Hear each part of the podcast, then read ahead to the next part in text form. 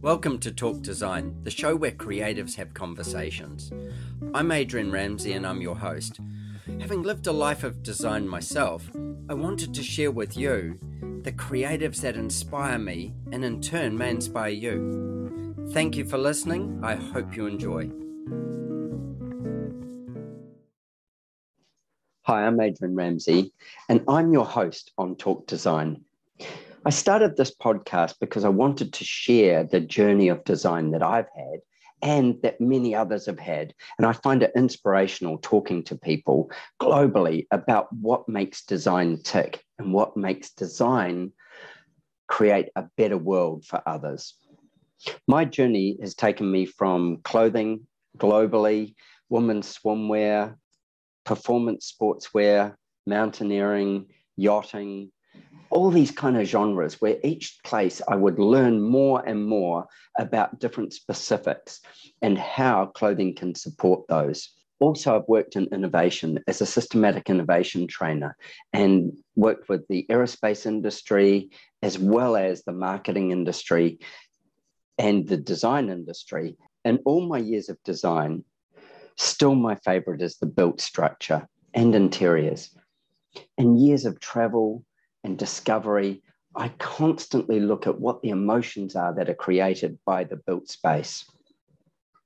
I consider myself a student of design for my whole life and will go on that way. Some of the things that I do to support this is my podcast, and then workshops and masterclasses where I teach people about trends and design thinking, and tours where I take people on tour with me and we go and discover different points of architecture or interior design globally. I always think that when you're passionate about something, one of the things that you should do is, is you should share it. And so creating the podcast was my way of sharing my enthusiasm and the enthusiasm of others and their passions around design with you. I hope you really enjoy it. And I ask you, would you please drop us a line? Tell us what you think. Tell us what got you excited.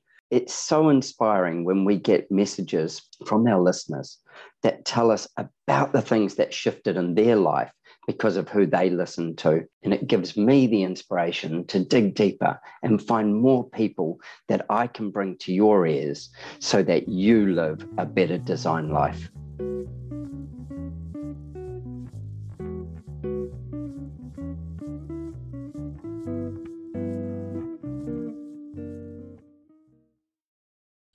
My guests on Talk Design today are Tori and Greg Smith. Now, Tori and Greg have a company called Smith Construction, and they're based in Fort Collins, which, of course, is the home of brewing um, in the United States. Fort, Fort Collins, Colorado. And uh, we were just having a little laugh because uh, tomorrow is the New Belgium Brewery Festival. And there'd be a lot of push bikes out there with a lot of people drinking a lot of craft beer. Anyway, welcome to Talk Design. I will get to you to talk about what you do in construction and what you do in TV and all those kind of parts of it, other than my segue with brewing and beer. So, welcome, guys. Thank, Thank you. you. Thanks for having us. Oh, you're so welcome. And also for the listeners, yesterday we recorded as well, but I forgot to push the record button. so it wasn't much of a recording. It was like there was zero recording.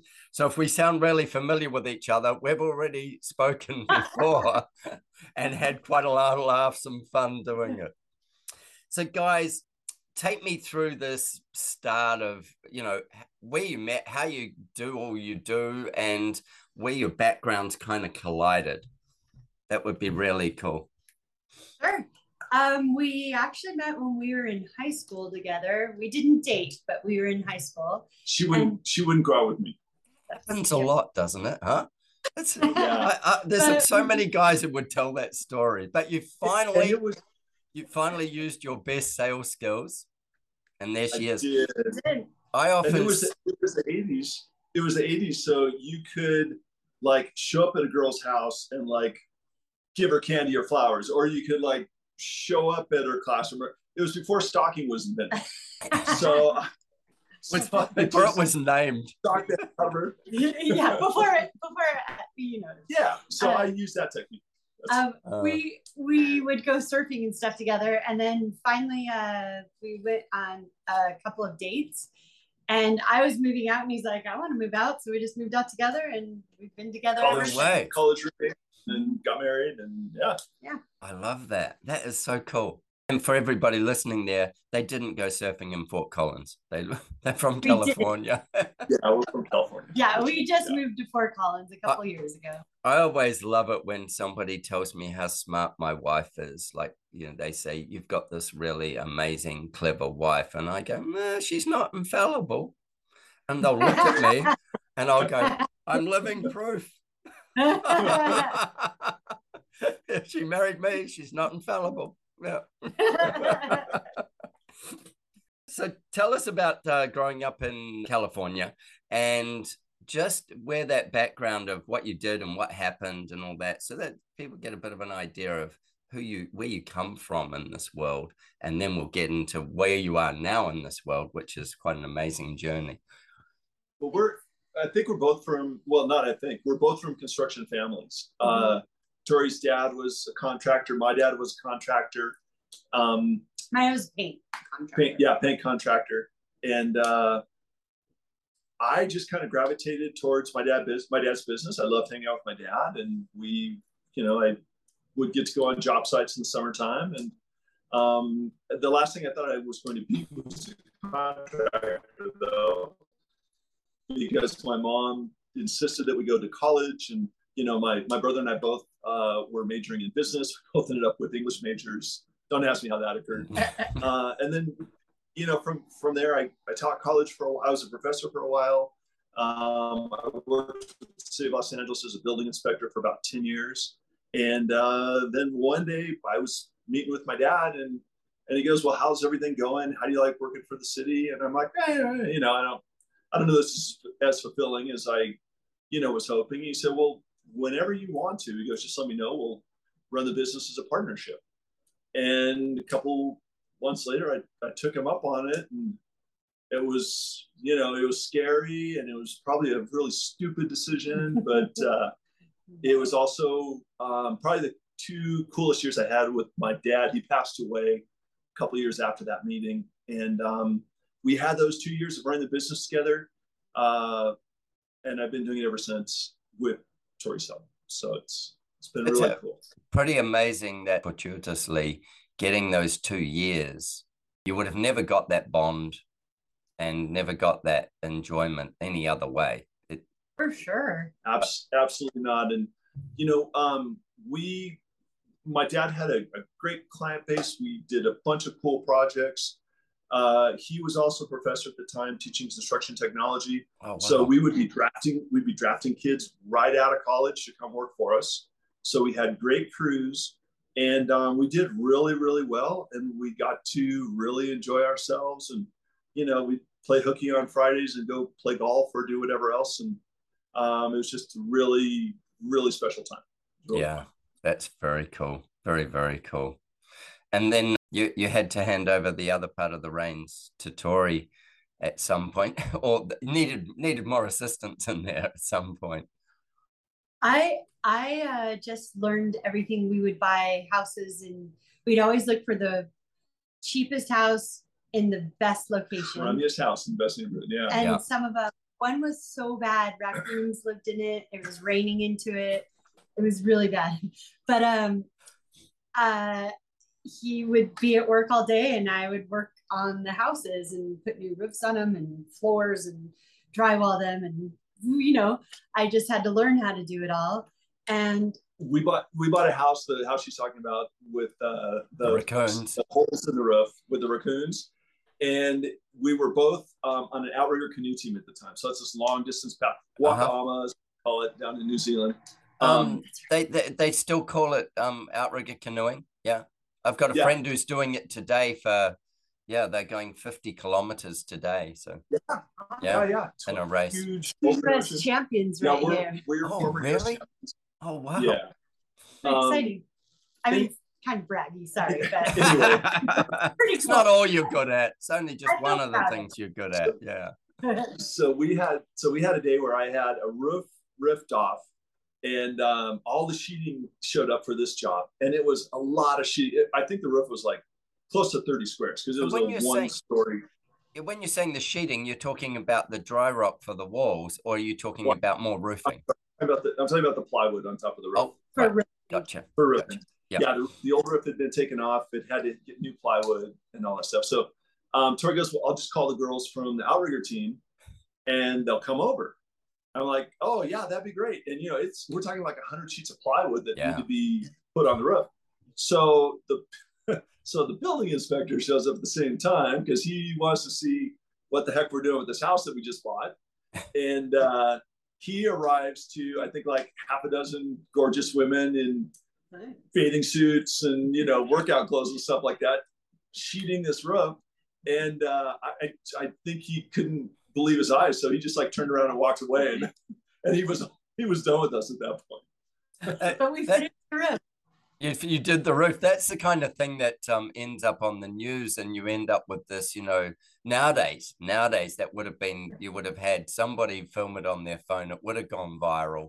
You'd have had a you know Totally. couple of million views, and then you would have had the women's rights groups out the front objectifying for the women because they're in bikinis, and the whole thing would have been a different story. We weren't wearing bikinis. We were wearing like I didn't set the, I didn't set the dress code on the project. Tori just called some friends, and they all showed up, and they're and they're athletes, and they're in amazing shape, and they spend Yeah. all summer at the beach, so They you can kind of put the rest of it together. yeah, So- exactly. Bikinis or whatever. Who cares? Yeah, who cares? How amazing. to a roofed house. Yeah. guy. It was all sheeted. I was I was That's uh, so super- cool. That's so cool. And the and the raccoons, you you you unhoused the raccoons. What do We you do? unhoused. What do you do when you've got raccoons in your house? Like what what's do you call the city and they take them away, or do you just shoot them Open into the the yard and Just shoot them out. They're, tell them to pack their bags, and you know, you just help them. With... yeah? But I mean, raccoons live in the area, so we just had him go outside and shut the door. And Yeah, they just they They- kind of took that problem. The problem kind of took care of itself. Yeah, there was I- I no don't hole how- for them yeah. to come in through. But they had physically ripped holes through the old shake shingle roof, yeah and they had climbed into the attic, and they were living in the attic. yeah. And wow. I don't know if the I don't know if the No. people that had you know moved out. I don't know if I don't remember it being tinted. So I know they weren't poisoned, but when we showed up there, they were gone. So yeah, right. maybe it's yeah. yeah. more food, whatever else, who knows? And then we just fixed the roof real quick. So, Um, and then did you flip the house? Is that what you did? You lived Uh, in it a uh, bit and then flipped it on. well, eventually, so we're um, we're serial flippers. Yeah. so Yeah. we're Done more we're than long- one. long- yeah, right. Um, we're long term flippers, so we fix houses and we live in them for a while, and then we move. I think our most times. Uh, yeah, I think our shortest flip was about three months, and Yeah. then we had one that was two years, and then the house in San Clemente that was like right on the ocean, stuff like that. Obviously, we wanted to stay there for a while, so that you know We that just- project was Sometimes we just have a, labor of love. a quick Yeah. flip that Yeah. doesn't require a ton. But the, the big ones, we end up always living. I was living there. Plus, yeah. the one in San Clemente was in the best location. That was the only way we could afford it at the time because it was just a pile of. It was a raccoon house. Yeah. Yeah. It was a raccoon house. it was a raccoon nest. Yeah, Yeah. It was fun. That's Um, how that's how I learned. And then the company that I, the flight company that I flew for, went out Well, of business. hold on, hold on. Segue there. By the way, everybody, Tori is a helicopter pilot. So now, now you can tell she's that story. um the company that i worked for went out of business and i thought i did a little bit of like side flying and then i thought i'm just going to get my contractor's license and just do it full time with him. So that's what i did and we've been doing it ever since. Otherwise That's i was cool. just doing paperwork and ordering and stuff like that. Now i now i can do all of it. Think she wanted to be my boss, so so that's why she became official. And i don't think i want to be your boss. I know I want. Yeah, and now there's a totally different dynamic around the house, but you know, whatever. I, Yeah, whatever. I still need to work, and you know, exactly. Hasn't changed your position so much. yeah. yeah, Still doing as you're told. So- Yeah. Slept his way to the top. Slept my way to the top. You know, what can I say? Not allowed to do that anymore. That was like it was the good old days. Right? It was if he the wants to keep his job, he does. Has to keep his performance up at work and at home. If you want your job, buddy. Yeah, I will hear about it. yeah, exactly. So, and um, you moved. Um, well, no, let's not go there yet. Um, you flip houses, and you also build for other people. That that's part of what you've done and do. Are you still flipping? Um, no. I, I wouldn't really. say I wouldn't say we flip, but we are we remodel the heck out of whatever we buy. So even in the house that we're in right now, uh, we're in the process of doing a great big room addition off the back. We just finished the kitchen, wood floors. We put a new HVAC system in, Windows. um, windows, plumb. We've we've redone the bathroom. We've done pretty much everything around this place. Yeah, right. And so we're still going to go to sell. You know, we'll get our sweat equity, sweat equity back out of it, and um, Yeah, hundred percent, hundred percent. How do you go about? Who's the boss? I know you're the boss, Tori. Who's the Not who's who's the boss when you are um you know coming up with what you're going to do to the house? Who, who who takes what role and how do you sort that out? How do you not end up obviously um you know fighting like the biggest thing that you find what we find is you know getting everybody on the same page is really important and it's one thing to do that with other people it's another thing to do it in your own household you know like it's um it's important to choose roles ahead of time. Who's making it who's who has the final say on uh, design work or uh, choices in materials or yeah, whatever- or whatever where else. walls are going or what you're using things for. or kind of or kind of order of operations on projects and things like that. We desperately we desperately needed a new HVAC system when we moved into this house. Excuse me. And I think it was uh, August, about August at the time. Yep. Um, in October, it normally was around here. So that would have been something I would put at the very beginning, but we both decided we're, we want to be warm this winter. So heater.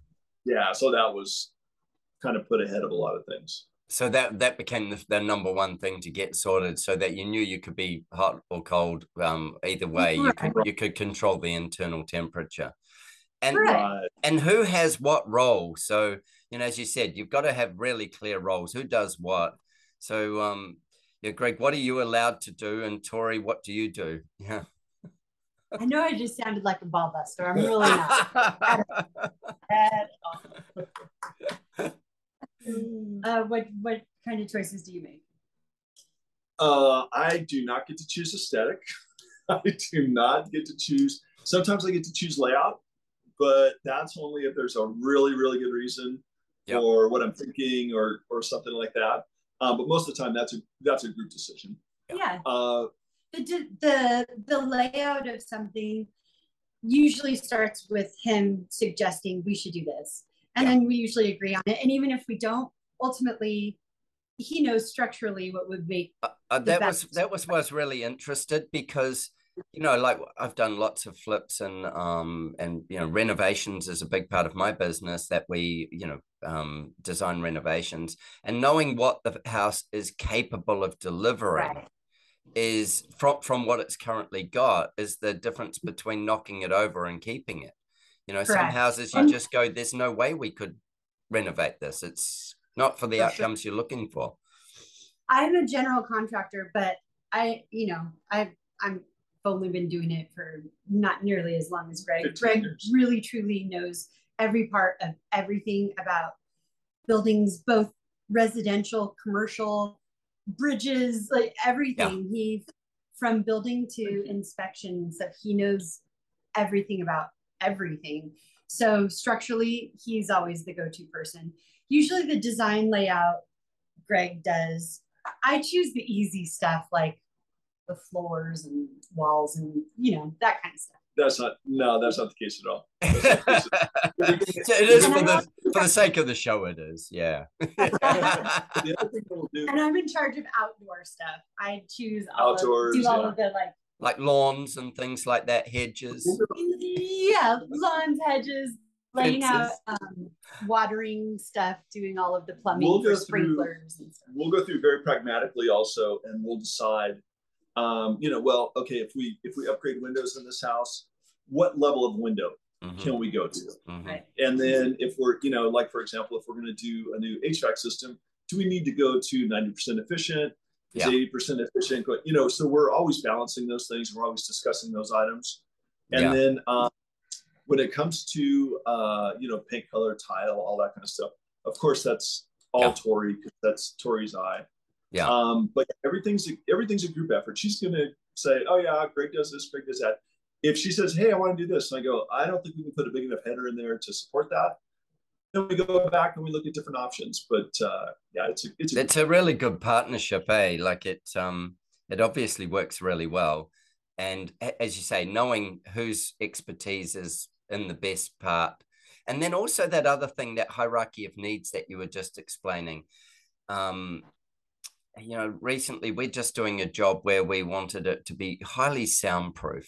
Uh, and it's an office, and we don't do a lot of this um, type of work, but it's an office and it's a world class office. We needed a couple of things lots of sound insulation, a lot of privacy and getting the acoustic engineers in there and working with them and they're explaining look there's no point in spending money on that there there's zero because you really need to do the money needs to be spent over here and that right. will solve this problem you could go putting more soundproofing in your walls your windows all these pieces but you've actually got leakage through your roof and right. you're not right. going to get rid of that unless you re-roof the whole building um, so this is the best you'll get with that and here's the other ways of of you know minimizing and so that thing of going you know oh we should just go to 100% efficiency with everything yes and no because you could end up right. just with a big white elephant that doesn't work and if you go well our windows need to be this because our hvac can do this and this is the amount of temperature variation we're really dealing with you've got a whole right. different equation it's it's not looking at little points it's looking at a big picture and then pinpointing those uh, you know, plotting those points where they make the most sense. You've probably noticed yourself on jobs, uh, clients will want something that's wildly expensive isn't really necessary mm-hmm. and you can talk them down to save money in this area because you know that there's something that they want or they're going to need later in the job and then the money will be there for them yeah and uh, sometimes there's pushback you know like but i want this you're like you do want it but you could have this and this yeah. is going to do exactly the same job or you know it's it's, it's a really to be able to it's a that. really interesting it's balance great. that isn't it because mm-hmm. it ultimately um, often clients want the opportunity to spend their money as well and you know especially if they've got it yeah it, it, it's just a really interesting thing so we do a thing where we do um, we do a wish list. So we have this wish list that we do, and we say, okay, so Tori, I want you to fill out a wish list. Greg, I want you to fill out a wish list. I don't want you to talk when you're doing it. I want you to be really selfish as if you're both single. I want you to don't consider That's the kids. Don't do any of that. And the wish list says, what will what the first column is, is what will if then if these things aren't in the project, this project won't happen. That's the header, basically. It says this project will not go ahead unless I get these things. So those are the non negotiables. And then the next column is yeah, yeah I'm happy to share it with you. Um, the next column is um, we would really love these things. And the last column is is it would be unbelievable and you would be a genius as a designer or whatever if we got these things. Yeah. So these are the things, these real outliers. Yeah. So then what we say is, is if your marriage can handle it and you don't need counseling, you can try and combine the lists into another third list. But if not, I will do that with you. And um, one of the reasons is, and this is the fun part with it, is I pick up the lists regardless of whatever's happened. I pick up the lists if, if they've combined and I look at the third one, and, and then I look back and cross reference and see who lost out on the Smart. number ones. So, oh, Tori, you you had in here that it wouldn't happen unless we had this, but that's not on your combined list. What happened there? That's and a great idea. The stuff in the middle is the stuff that you expect to be there normally in the middle right. column.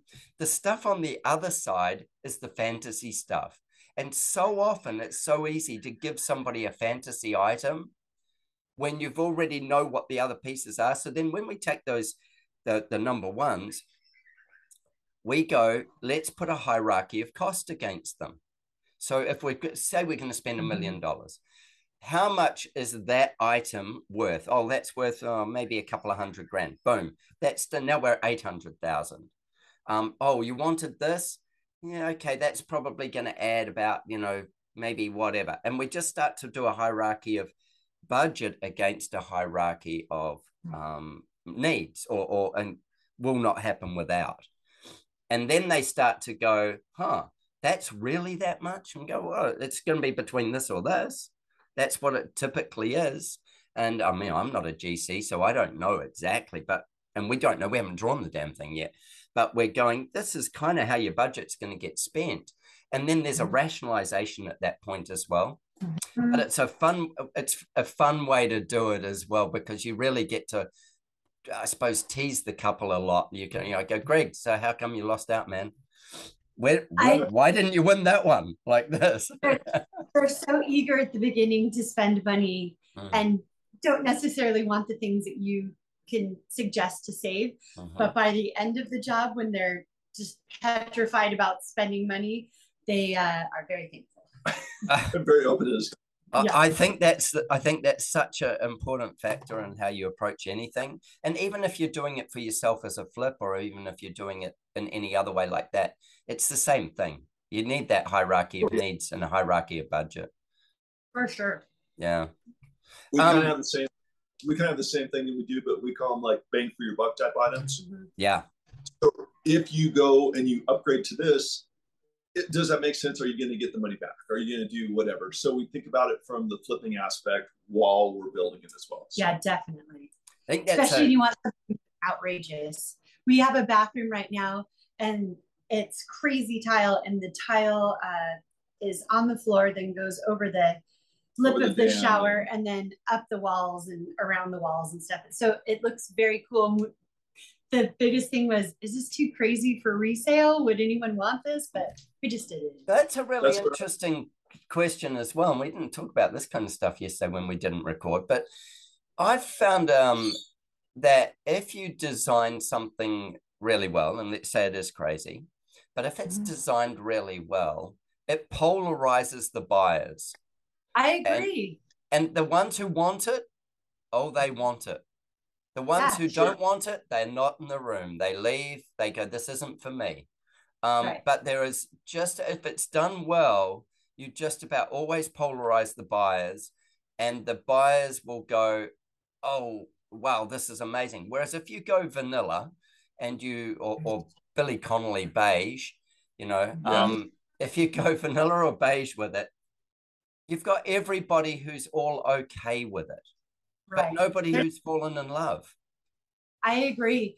We we um choose things. Uh, things are designed well, and then we choose things that are exciting. And sometimes we'll get pushback, like you shouldn't put that in there. Yeah, we choose we choose things we love because we can and we can do it. And you also know and other people will love things. Yeah, yeah and exactly. people always end up loving, even if it's something kind of strange or quirky mm-hmm. because it's designed well and it will still look good in 20 years or 30 years people they'll see it and be like i love it i need it so it, it, it is it's fascinating eh? and so so mm-hmm. many developers do the opposite and then they just get the average result from it something yeah. that airbnb just did um, is airbnb just ran a kind of like a competition um, a thing where they put up $10 million and they allowed you to apply to spend $100,000 of that money on a property. The you had to give them a design or whatever. I don't know exactly how it worked. It's finished now, but how it exactly worked. But it had to make people go, "Oh wow!" Oh, that Oh, was okay. the that was the rules because they wanted these wow properties within their Sure. portfolio of rentals. So they were Mhm. like they were prepared to invest a hundred grand into those properties for the owner. So you guys could have done it, and you create a property that people go, "Oh wow, I've got to stay there." So an experience as opposed to accommodation, yes. and just So- that shift. So on that note, um, I worked on a show called Battle on the Beach. Yeah. And Battle on the Beach had three identical properties, and they each had a different designer. Uh, this season one is the one that I did. Uh huh. Uh, but each of these places were vacation destinations. So um, one of the criteria was to kind of keep an eye on the resale of of the property, make sure that you're, you know, not doing anything to harm the structure, resale value, and all that kind of stuff. Uh, but then the other side of that was create a beach getaway place that you know you're going to be looking through Clicking through photos. yeah, Airbnb, VRBO, whatever, and you go, I want to go hang out, you know, Yeah. in, in this little tiki bar. I want to hang out in this place. I want to do this. So that was the other thing that the um, the contestants and the designers were harnessed, or excuse me, were kind of had to keep in mind. And the person that did the best job, you could really tell that they they nailed, you know, Yeah. they nailed the design, and they also nailed the, you know, the set and everything. It was it was very cool. uh, one of the things I was going to say, I think the key, my my favorite element for designing something is to have hangout spots. People just worry about their living room or family room or dining room, but people, you know, want to do things away from other people. We want to do things together. You need hangout spots. If there's a place to put one, there's going to be one in my house, and you can't believe how often it's used by people or people want to come over because they want to hang out in that area. And outside it's the same thing like find nooks to have little interesting uh, places for people to go hang out. And we do a lot of entertaining and i think people enjoy uh, coming over because of just a delightful area to hang out in. I, I think it's such a valid, valid point. It's like being able to create a window seat for one or a window seat for two. And, Yeah. You know, just this whole kind of thing of where do you create human connection so that it, it's more intimate connection or a larger Yeah. scale connection? You know, you could do a big living room or living room, dining room, kitchen open plan, and you can fit, you know, 80 people in there Mhm. or whatever it is, and it spills out onto the alfresco and does all that thing. That's one kind of hangout that you might do three times a year if you're lucky. right And then when it's the family one at Christmas and it's got all the aunts and uncles, you need multiple small spots where they can all go and sulk or argue or actually talk, depending on the Yeah. family dynamic. But it's all still that's the that's the important thing is is finding places for human connection. It's like do this mm. massive, massive living room, and but where's the furniture setting, and can we talk across it? You know, like Right. i- i- is it conversational? and think how excited you well i don't know if you do but when i walk into a house and there's like a wonderful window seat you know whether you're going to sit there or not i love seeing those spaces and chances are people are hanging out in those. That it, it, probably some of my favorite it it's funny like you know at some point somebody if it's a family somebody adopts that space. For It's- sure it's kind of like you know the counter at the end of the bar and somebody that's somebody's seat. But that that happens you know and at different points like i've seen it happen lots in different families like we've done a window seat for example and there is a bit of a romantic notion in a window seat but then they'll say oh well you know my daughter you know annabelle that's her spot. You'll find her Mhm. there with a book you'll find Yeah, her you there know- you know like hanging out like and you go there's "I always love- a book laying like this open that Yeah. they come back to yeah yeah It- i it- i that's my favorite part of design I love that. I really love that. I think it's a, a it's a such a such a big thing when Australia and America America beats us, but they we are the two countries have that have the biggest houses in the world.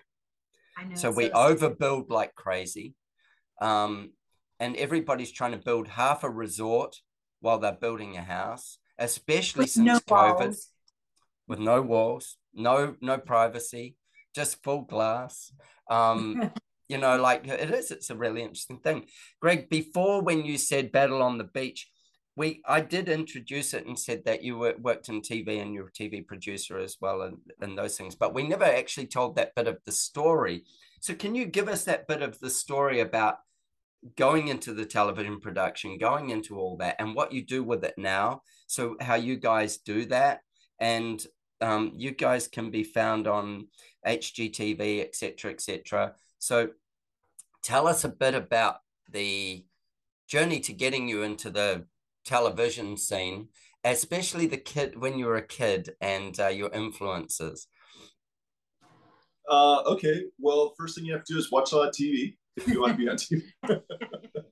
Actually, we're to- We don't even have HGTV, We don't so have we have HGTV. shows on. We have to go to someone's house and watch. yeah, my viewing my viewing parties are always at someone else's house. They're I love yeah, that. we got HGTV. We'll watch it. Sorry. Uh, so anyway, um, you have to be really mediocre in school. Don't really shine or anything like that. You know, aim low. Um, I was in entertainment in elementary school. I won my talent show, and I was always the lead in whatever play we did. Yeah. Uh, and then I took a sabbatical for about 20 years. And my daughter, oh, 25 years. No, no, I was gonna say, who, who are your Long time. influences? What made Yeah. you want to do this? Um, so anyway, uh, not to not to make too much of a joke of it, but my dad and I used to watch This Old House all the time, and there was a dude Norm Abram on there, Mhm. and he was just like a total awesome carpenter. He had a rad shop. He was always building this really neat furniture, and uh, I just I loved his approach. I loved his style, and um, I just thought I can do Norm's job. One day I'm going to. Um, and then you know I never really thought about it too much. Uh, then actually, Ty Pennington popped up, and we were serial Trading Spaces uh, watchers. Uh-huh. So we watched that for. Did you have that series, Trading we, Spaces? eh, I think we, I think we what we got your um your series of it. We didn't make one. There Oh. wasn't one made here. I don't think. Um, Gotcha. yeah, but I think we I think we ended up with yours syndicated by with one of the networks. I know the So- show. I know the show. Yeah. So he kind of put a different twist on how Norm Abram was doing stuff and how people were. And I'm like, oh, that guy looks cool. He's doing cool stuff. I go, I think I want to check this out again. My daughter and I ended up taking improv class together. It's just like a dad Daddy, daughter a thing. daddy daughter thing. That's cool. dad daughter thing, yeah. And uh, someone in that class, um, I don't found out I was a contractor or whatever. They go, you should you should start looking at these websites. And I found my first my first job, and then I did a few commercials and stuff like that. And um, yeah, eventually got into production because I learned, you know, how to not only build stuff in front of the camera, but what it took to do all the other Yeah. stuff you know, before you even start filming. And um, that's how I ended up as a producer on Battle on the Beach. And this new project that we have that Tori and I are working on for No Barriers, where we're executive producers on it and, you know, putting together the, the construction as well. Um, but yeah, I just, I loved it. The more I did it, the more comfortable I got. And uh, my secret is to have a wife who is awesome to work with because my best show still is building off the grid and that's the one that that tori was on and helped me do and kept me under control when i was going to throw fits and stuff and stuff like that so I think that I think the the co um uh the, the the crossover the co learning of being a GC where you know you, you you're you're building you're creating projects either from the ground up or from um you know a, a- an already part produced project. And then as a builder you know like you've got to go okay how do we get this whole thing together and how do I wrangle you know all these different people all in the right timeline all under a certain amount of pressure all under a a, a financial kind of head as well as all these pieces i mean as a is building isn't just banging in nails you know it's it's like Right. it's actually production it's actually creating this amazing thing and with that um, dealing with lots of different personalities and stuff, and then to take those skills and go, oh, okay, well, we could do that in the you know in the entertainment space. Um, really, you just took the two two highly complex, um, volatile spaces and and pushed them mm-hmm. together. I made that sound easy. Um, it it works out easily. I think with us, I I can easily manage people. I feel like I can communicate pretty well with people yeah. because that's all I'm worrying about. And then he's worrying about a whole different set of problems. And so because he knows a bit about what I'm doing and I know a bit about what he's doing, it works well because he'll he'll be upset about something that needs to be completed. There'll be someone on the job that's upset because it isn't completed yet and I I can work it out. You yeah, know, like cool. the reason it's not completed yet is because we have to do this. The reason, you know, I yeah. can I can make everything happen. Yeah, if um like if it's if it's a show where I'm talent or I'm on camera, Tori is definitely behind the scenes, making sure that the next shoot is ready to go, materials are there, subs are in place, um, you know, the the stuff in between is getting done and stuff like that. Yeah. So yeah. Um, you, you have to have a good team. Everybody has to be on board and just, you know, mm. figure it out. I, I think one of the things uh, I was saying he he really knows how to do everything and can anticipate things that are going sure that are needed and uh i don't know i it's almost it is invaluable on a set because there are so many little things like they needed a fire on a beach but they mm-hmm. couldn't have a fire on a beach. So then he's like well we'll do this. And then just figures it out. So that's not his job but he just figures it out anyway and you know figures out just stuff like that is pretty pretty amazing. So he's tackling a lot of different things a lot of, on a a lot of lateral thinking skills and a lot of problem yeah. solving and, and and doing it at pace and also with cost in mind and risk in mind. Yeah. I've, and i've always been the person so i probably probably have 10 projects going 10 major projects whether it's like an old pickup truck that i bought or you know a, a, project around the house carpentry um, you know whatever it may be. Um, and now that we're doing more television stuff we're putting together uh, a pilot or not a pilot, um, a pitch reel and some other stuff. So that's something else we're working on.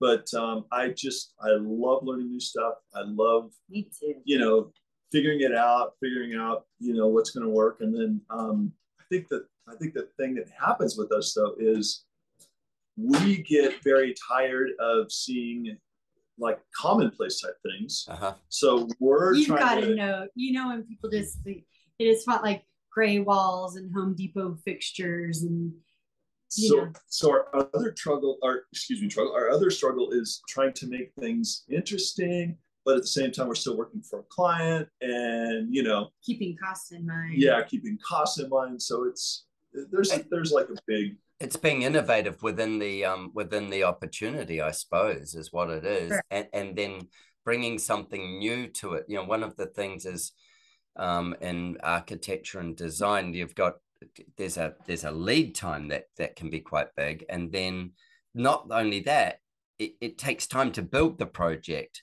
So by the time you started here, you could be two years to here or more, maybe three years to here, four years to here. So there's this long kind of span. So uh, an interesting thing with that is, is so I, I look at it and I go, it's a slow cycle business. You know, you do some drawings, you get it built, and then about a year later, you're ready to photograph it because the gardens are grown in or whatever's happened.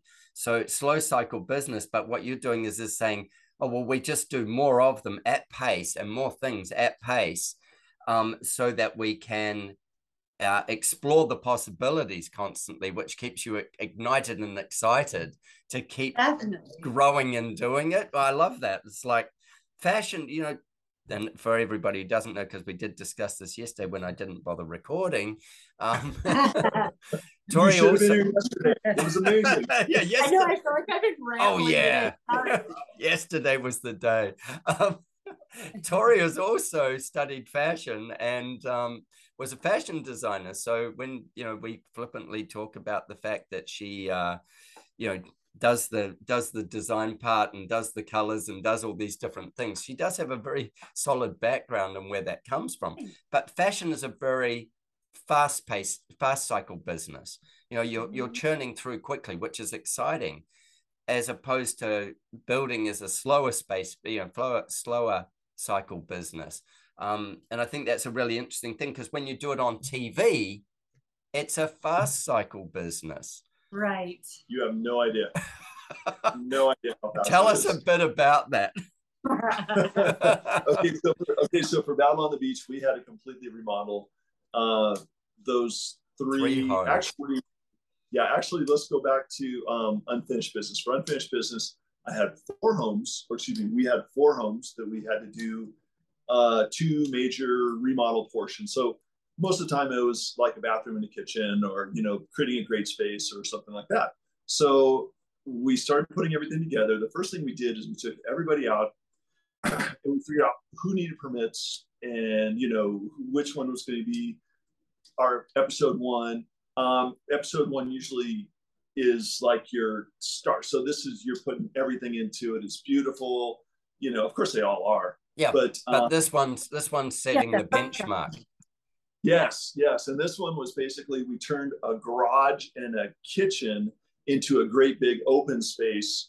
And it, I mean, it was it was beautiful. The only problem was one of the people in the house died of COVID when oh. right halfway through production. So it got kicked back to episode four. And then our episode two got moved up, which was nice also, but it was kitchen, master bath, blah, blah, blah. Um, anyway, I'm totally rambling. I'm sorry about that. uh, it's all good. To kind, of, to kind, of, give you an idea of, you know, the that question. the, the speed. Yeah. yeah. Like this fast pace, like pushing it and right. filming it, which just adds another damn complication to the whole process. Well, and, and the, and the city, the city's coming in for inspections. I mean, we were, we worked through the holiday time and most jurisdictions are closed for at least a one week period during that. We also had to conform with all of our COVID requirements. So if somebody wasn't tested in a timely fashion or we hadn't gotten results, we couldn't work that day. Um, but basically, it all broke down to for the four episodes, we had five shoot days per which, house. Per house, which is totally so stupid. 20, 20 shoot days per uh, overall for an entire season. But but in the meantime, all of the work has to be completed in these homes, and you could only go at such a rate because there was going to have to be a film day to show uh-huh. the work happening. So you know you need to complete the floor so that you could do something else, but you couldn't because there was going to be a shoot day in two days. So you would have to leave part of it and then continue with everything else and it's yeah, it's wow. very hard because everything has to continue so a bit of advice there what would you what would be a bit of advice you'd give anybody who goes i want to do this for i want to do what you do um, in the sense of uh, either producing or, or working on a show or being a part of something like that? You know there's a lot of as people with aspirations to be in the media. Um, there's a lot of people with aspirations not to as well but for the ones for the ones who aspire to be in the media what would you what would what what's some advice that you'd give them around how I they would, plan it and i would say um, I, I do this because i love it. I love being in television and i love doing construction work and i love knowing everything about construction work. I love learning new things. We just did a, a great big 100% off-grid campus which means we had to bring um, you know solar power in. Uh, we had to update the well you know we had to put the buildings in i mean everything. Um, which was a huge learning curve. And it has I've to never... it has to accommodate a ton of people and regenerate everything every day so people can continue to use everything. Yeah, yeah so wow. you know limits on occupancy and everything. But anyway, um, going into it, I was a total novice. Uh, and there were different things for our jurisdictions and stuff that I had to learn. But um, coming out of it, it's like, yeah, no problem. I got that. You know, just put yeah. a few more hours to the front end figuring out everything. And, and, and also it's very important for me to be able to speak someone's language. So when my solar guy's up there and he's telling me how many kW, kW yeah. is, well, I know that's kilowatt hour. I know a regular yeah. house. It might be a little different where you guys are, but what no, would you suggest people Same. want to do that? Oh, oh, yeah. What would what would your advice be to how they would approach, yeah, being in the industry? I know. I, I'm sorry. I'm no, no, again. no. It's good because I want to talk about that um, campus as well, and I also want to talk about building off the grid as well. So, um, so, um, so practice when you're doing something around the house. Film it. Have your partner film it. You know, get a little tripod, set stuff up, start putting things on YouTube. If you have an interesting hobby, I've been watching a guy build a sailboat for two years now. Yeah, right. On YouTube. Because I love his craftsmanship. I love his attention to detail. I love everything he's doing. Every Saturday, I'll tune in and I'll watch what happened from last week. It's about 45 minutes long, 45 minutes long. This guy has sucked me into uh, taking every single Saturday for my yeah, last two wow. years. Wow. You've given up every Saturday so that you can watch what he does with his sailboat. Saturday, well, I mean, miracle. Saturday is boat building day. Everybody knows. Uh-huh. But how so, cool is that? Um, how cool is that? And and he's a master at what he's doing, and so you're learning yeah. while while watching as well. Like you're going, oh, I like that. I'm a, I'm a nut too. I love ocean stuff, sailing. I like grew up doing that stuff. So. The, the sailboat guy, he wasn't a television person by any means. He just loves sailboats and was going to restore this. So he started filming it and putting it on YouTube for people to see. Like today, I'm going to be scraping whatever, and um, it just you know it's so interesting that it just started growing and growing, and now he's kind of like a celebrity because he he That's has so all these cool. Patreons. I yeah. know, so, but he just loved it and started doing it. So the other the other thing is, um, I think a lot of people are very afraid of the criticism they're, that they're going to get if uh-huh. they put things on YouTube or HGTV. I have seen like every one of my shows like slammed every single way you could possibly imagine. Like this can't be real. This never got pulled off. This and who's he trying to fool? Like yeah, like you can't be afraid to fail. You can't be afraid of what somebody behind their little computer is gonna put on there because quite frankly they can't be the person on on the show. Yeah. So yeah, yeah. don't be afraid of failing do whatever you want to do. Make sure you love it, and it'll show. That's just and, a good life lesson. Yeah, take and practice. I, it, it, actually is a good life lesson, isn't it? You know what other people think's none of your business. Um, so yeah, it's, it's like I in my basement. I mean, unless it's what Tori thinks. Then it's absolutely my business. Then it's your business, and you'll know about it, yep. though. Yeah. I will know about it. In my basement, I've been making rugs. So I have these big giant um, frames and I have a tufting gun. And so you design whatever you want onto this fabric and then use a tufting gun. It makes legitimate carpets.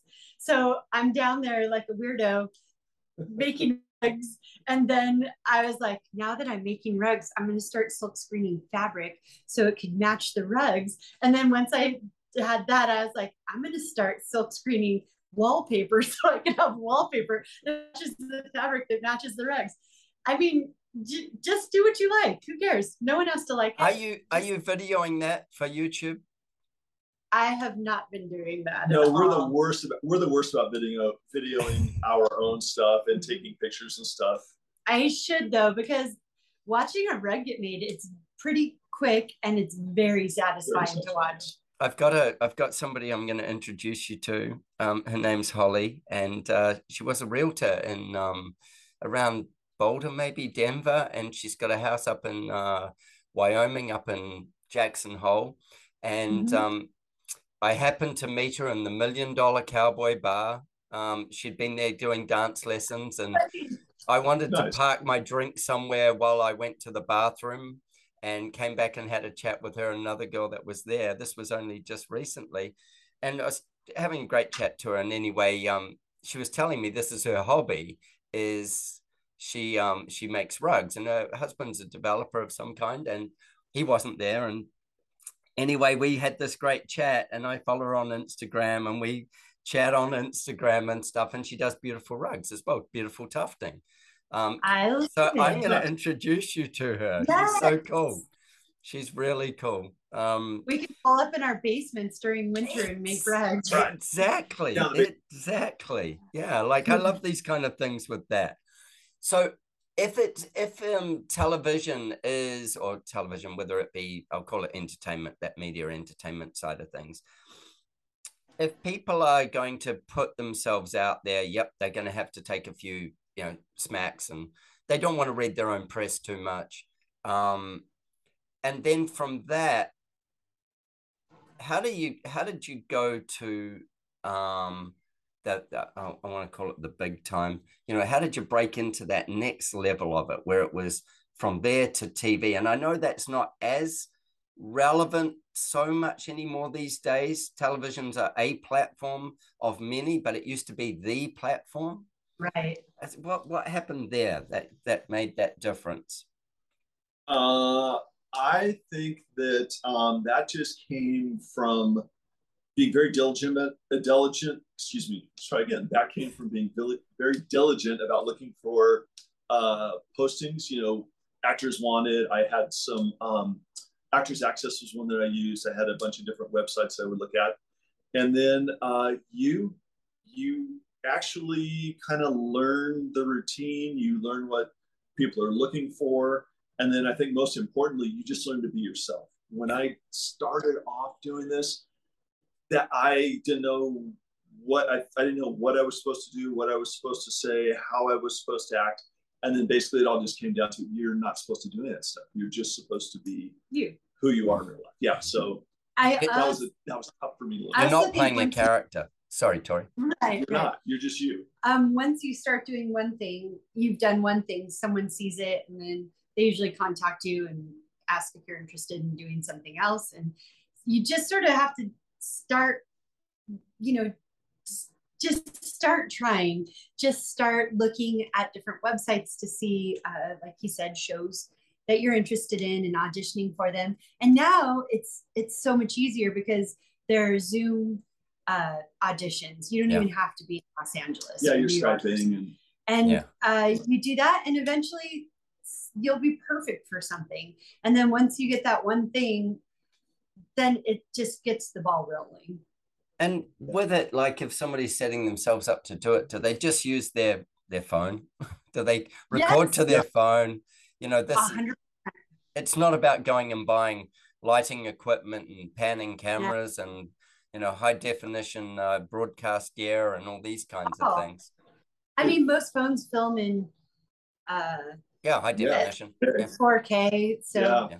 and I don't even know if it has to be that good, but especially at least for auditions. Yeah, Later that's what I'm saying. Auditions and and just when we hmm. self when we self film like some of our little uh, projects, like volunteer projects and things like that. Uh, we do have a really nice camera that we take, and we have gimbals and we have all yeah. that kind of junk. But a lot of times, Tori just shows up with a gimbal and her iPhone, and, and away she goes. And honestly, when when it gets edited together, I always think, why do we even bother bringing yeah, that why do we, camera everywhere? the, camera the phone truly looks. I, I mean, for television stuff and YouTube, and it looks yeah. fine. Yeah, it's amazing. People don't have to, you know, break the bank doing stuff yeah, anymore. And, and GoPros, you can control GoPros with uh-huh. phone. You can, yeah, there's you all can, kinds of stuff. You can buy microphones you know, yeah. where yeah. microphones on Amazon. I mean, it's it's anyone can do it. It's really amazing. Yeah. Mm-hmm. It's, it's really good advice because there is lots of people who want to do it, but they get caught by the um the the hang up of what it will cost to get started right. um it's yeah. it's like doing a, a podcast you know the cost to get started is, is your computer um you're going to need one of them. And ideally get a decent microphone and that's probably it. You don't even need the decent microphone. Um, but that's right. it. That's it. You don't need anything else. You just need to know that you want to talk to people and to find right. out about them and learn from them. So yeah i think it's fascinating that it's not a high cost um, no. setup to make something happen. The yeah. other thing that the other piece of advice that i got from an actor a long time ago when i started was every time you book, every time you get a uh, an audition, every time celebrate every single one. Oh, because those are because those are your milestones. So you're gonna get you're gonna get your first audition. You might blow the audition, but somebody wanted you to come in and you know try for this role. So go out to dinner, go do whatever. If you you know if you book that commercial, well, buy a car. If you you know I mean like yeah yeah do, yeah celebrate all those things i think that that's that's a life lesson You know, celebrate your wins. Mhm. You know how uh, you'll you'll be striving to get a job, like as you're growing up, you're like, oh God, if I could just get this job, and then you get it, and you're stoked that you have this job, and then a couple years down the line, you know, you're not that happy anymore. You've moved on, and you need. You've grown, bigger. you've learned that. Yeah. Yeah and so then you go on to the next job and you you know you think wow i was really excited about starting that first job. And you know it continues through life. You can't believe you've gotten this opportunity. And then as you're doing it uh you know you move on to the next thing. So just enjoy it you know and be thankful you got it. Yeah. One of the things that was a real, um, like, i was super fortunate about was worked with a guy named uh, Michael Matsumoto. I still work with him. He's still, we're still friends, all that good stuff. Um, but when I did Unfinished Business, he was our executive producer on that. When that wrapped, he said, Can you come out and help me do Battle on the Beach? And so I got the job as the construction producer on that one. So I was behind the scenes on the whole thing. But um, he saw that I could handle this. He saw that I needed something different. I was ready to go to a different place with what I was doing. Stuff Yeah, and so he was. I actually, I've got, a, I've got a side now. Remember, this guy worked with Chip and Joanna Gaines Uh-huh. on uh, Fixer Upper. Yeah. He he gave me an autograph picture that says to the best fucking contractor in the world, Michael Matsumoto. so if I am the best contractor, in the world, no, I'm just kidding. It's it was very high praise. It was very very cool That's but uh, yeah, he helped me show. He helped show me the next side of it, and you know, worked along. So He mentored you into it basically, like uh, showed you, yeah, gave held your hand as as you, you know, you showed the ability and he he showed you the path. he knew I Yeah. he knew I could do it. Yeah. Took a chance, you know. Yeah, did I so- mean, well, Chip and Joanna Gaines made an incredible success out of what they did, so it's it's amazing. Before we go, really I. I want to touch on to um, maybe we, we might come back and talk about it building off the grid sometimes, but I'd really love to talk about um, no barriers and what you're doing there and what you've done there and what they no barriers does because I know it's something that you know, really warms your heart to to be a part of, and I think that this ability to give as well is um it's a it's a thing of abundance. And we are talking about life lessons before. One of the things i i don't know whether i see it that often in america anymore but i used to love was you know like you'd leave your pennies at the at the store and that somebody would pick them up if they needed a penny yeah this this Yeah. simple act of abundance of being able to go oh i can leave my three pennies in the in the thing um I, I I practice that daily. Like if I go to the store and I've got a little bit of change left, it always goes in the dog for the blind or whoever it is, whatever there is, is if there's a charity thing there, I'll throw that bit of change in that charity thing because it's it doesn't cost me much, but it's a practice of abundance and giving. And I think that giving um, is one of the most powerful things that you can do in life. And so tell us about um, no barriers and your work with them. Um no barriers is a nonprofit it always makes me cry i'm sorry it's I think- It's gonna be a hard one to get. It's gonna be a hard one to get through. I know. Well, you start i'll, I'll. You'll just sob in the corner. Well, I'm, Tori will do the background sobbing while Greg explains what happens. uh, no, no Barriers is a nonprofit. They were started um, as a company that, or excuse me, as a as an organization that wanted to help athletes with disabilities uh, get out into nature. And you know the the the overpowering. Um, uh, oh, I'm losing words. I'm, I'm getting so caught up. Uh, basically, the the therapeutic the therapy that comes with achievement and you know, being in nature yeah, for example, the guy who started it, he was the first person who was blind to climb Mount Everest. Yeah.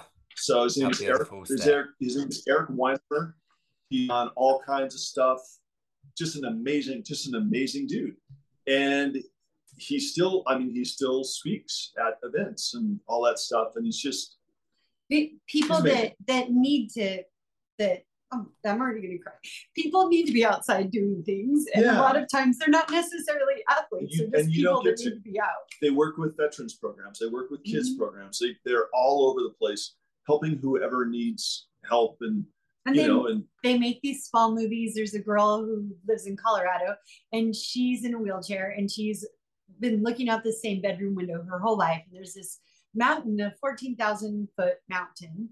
And, you know, she'd look at it and she'd always think, God, If only, uh, amazing if I only go I that could climb that. Yeah. Yes, but Yeah. she can't move her body. And so, you know, no barriers created a rope team for her to help her get up to the top of the mountain. she got It's so she got to go up this she got to go up this mountain and it's it's just story after story like that and But then it I- changes everyone's life because then you like there was no reason for her to lift weights and stuff with because you know she she was at home not doing a lot. And so when she did that, she's like, holy crap, I can do all kinds of stuff. So now she's she's yeah, doing stuff. she, started she's getting helping strength people mobility and, and- it was all just because of this different mindset and that's what no barriers does they just give different a different mindset to everybody in groups of kids that can go to summer camp even though they're blind or they're in wheelchairs or they you know it doesn't matter what's wrong with them they can all go Yeah. Yeah. The, the- it, it, it opens so much possibility and grows so much community. So tell and us. it's ab- life oh, yeah. Yeah. Like life changing for all parties. For, so, for, for us, Sorry, Right. go. Yeah. so for us we were oh sorry um so for us we were kind of this was this was like our step so um when we got involved with No Barriers, they needed a campus built um, but the design was all wrong so we redesigned and you know we made sure that it worked and not only achieved but it was much better than what would have been up there. And it was so expensive they wanted to scrap it because it was just too much money that that was being taken away from you know all of their from programs the programs. yeah. So and and we covid redesigned it so that they could still do it and now it's better and more usable than it would have been. It's That's great. fantastic. and, and COVID was very, very tough on them. Um, I think when we brought the program, we brought the campus back together because we started before COVID. Once we had come back from COVID, I think there were two full-time members still at No Barriers, and they used to have like 20 to 25, a staff of 20 to 25 oh, wow. throughout the U.S. and you know Mhm. internationally. Um, so we got to help out with other roles too. For example, Tori got involved with helping them put their summit together, and she used all of her skills as a event coordinator. And they just had the summit a couple of weeks ago. It was awesome. They made a lot of money for the company. Um, and then we've gotten to like, for example, we needed money for materials, so we went and talked to Home Depot, and Home Depot kicked in almost a hundred grand for the Wow. for the build. Yeah. And yeah, just everybody wants to help out. Everybody wants to get things moving. And we just were in this awesome position that we got to use our talents and and help them out. And it's it's been it's been real. it's so cool. So cool. This- But- This was our this was our like if someone's like, well, what would you want to achieve in life? This was what we want. Well, excuse me, It's the what kind I of would want. we like to do. yeah, I could check Yeah. out now and I'd be like, I I did it. I you know I I did what I want to achieve. yeah, my favorite question of um, if there was one last thing that you could do, um, what would it be? What would it be if you had to hang up your, you know, your apron or whatever it was at the end of it? Um, this is what you do. Mm. Mine's to be able to knit a sweater. Well, and also also two of the fact- And for Greg to wear it on TV. I just want to knit a complete sweater. Yeah, I want to drink and ride my bicycle all over the place. So I'm gonna do Tomorrow's tomorrow. tomorrow's your day, man. Sorry, Dish. Only I was wearing my homemade sweater. Uh, hey guys, it's been amazing, and um, for those people who never got to listen to yesterday's episode because I didn't were record it, interested. I'm sorry. we I don't know we, what happened to us. we we talked about lots of things we never talked about yesterday. It was so good as well.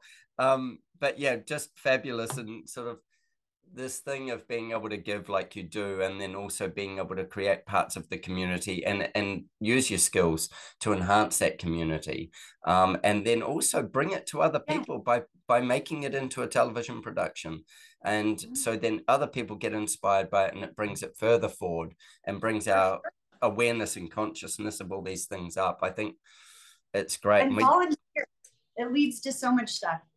well, that's that, that's a really good point. The volunteering part, uh, and that'd be a really Mm-hmm. great note to finish on. Is is telling people about how you can volunteer to do something really cool. Yes, volunteering doesn't have to be boring. Find something you like. There's a way to volunteer with something that you like. Everything. Everything, everything that you enjoy, there is a way to volunteer and help people with it. So, and then you meet people that enjoy the same things you enjoy. So you make friends, you're helping a community. It's just a win win for everybody. It's such a great thing. Such a cool, such a cool note that you know to go. There is a way to help, and there's a way to that with what you want to do. It's not all just soup kitchen and digging drains. You know, it's like it, it, if that's what you love, then that's that will be the part. But otherwise, it's like um, even my daughter did a little volunteering thing with school, and um, so she, my daughter, my youngest daughter, is twelve. She ended up going to the aged care home that was actually attached by their school. It's like, and she came home so excited. She had helped somebody with their email and their phone and it, the guy who they'd helped was the first principal of her school. Get out. So cool. See? And and and volunteering so only cool. good. took about talk about light her up, and That's awesome. she was teaching him how to use his phone, a- another way of using his phone that he could do some things, and then how he could integrate some email features on there as well. And he's like in his like late eighties or something, and she's twelve, and you know she's that giving and receiving. She got more out of it than he ever will. You know. For sure. So cool. Yeah. So so cool. it usually changes somebody's life when you're doing it. Maybe the helper, maybe the person receiving help, but it's usually something you'll remember forever. Yeah, it's very Yeah. contagious. Yeah, I love that. I love that. Well, guys, thank you so so much for doing two interviews, Thank one you. recorded. Thanks, I was thinking you could edit together the good stuff from yesterday, then I remembered. you can't. I didn't get any yesterday. Richard's Magic Arrows is brought to you by the Architect Marketing Institute. Clean, simple, sugar free magic arrows that hit the mark for fast results. Let's fire a magic arrow into this week's problem. Now, I know fee pressure is one of the biggest things facing designers. It doesn't matter what level you're at, there is no one golden bullet for it. Uh, if it was, it was probably select the right type of clients. But if you're in a situation where you're being pressured on fees, I'm going to give you a way of dealing with it. And it's by asking, say, three questions. And this is called takeaway selling. So this is where you kind of offer something up and then you take it away and see if they follow you. It's almost like imagine if you had some hot ch- chocolate cookies and you had a plate full of them. You put them in front of someone and then they went to reach out and then you, you pulled it away and you see if they get up and follow you. It's that type of thing. So this is called takeaway selling. So the first question you ask, you say, well, why don't you just leave the situation as it is? Why, why make the change? That's an unusual thing for a designer to say. Well, why not just leave it as it is? And see how they answer. And then you might say, why did you want to speak to me? Why did you not get someone else? And see if they follow you, see if they answer properly. And the third question would be, well, why not do it later? Now, by asking these negative questions, you're going to get a lot more information out of someone than by trying to convince them to do it. Because by pulling the plate of hot cookies away, they're either going to react or they're not. And if they do react and give you answers and explain why it's important, then what they're doing is telling you how important something is. Now, while these magic arrows are great for fast results, when you're ready to run better quality projects from clients who value great design and are prepared to pay great fees, I've got a special training just for you. Go to archmarketing.org forward slash talk design. Take your magic arrow and fire at will.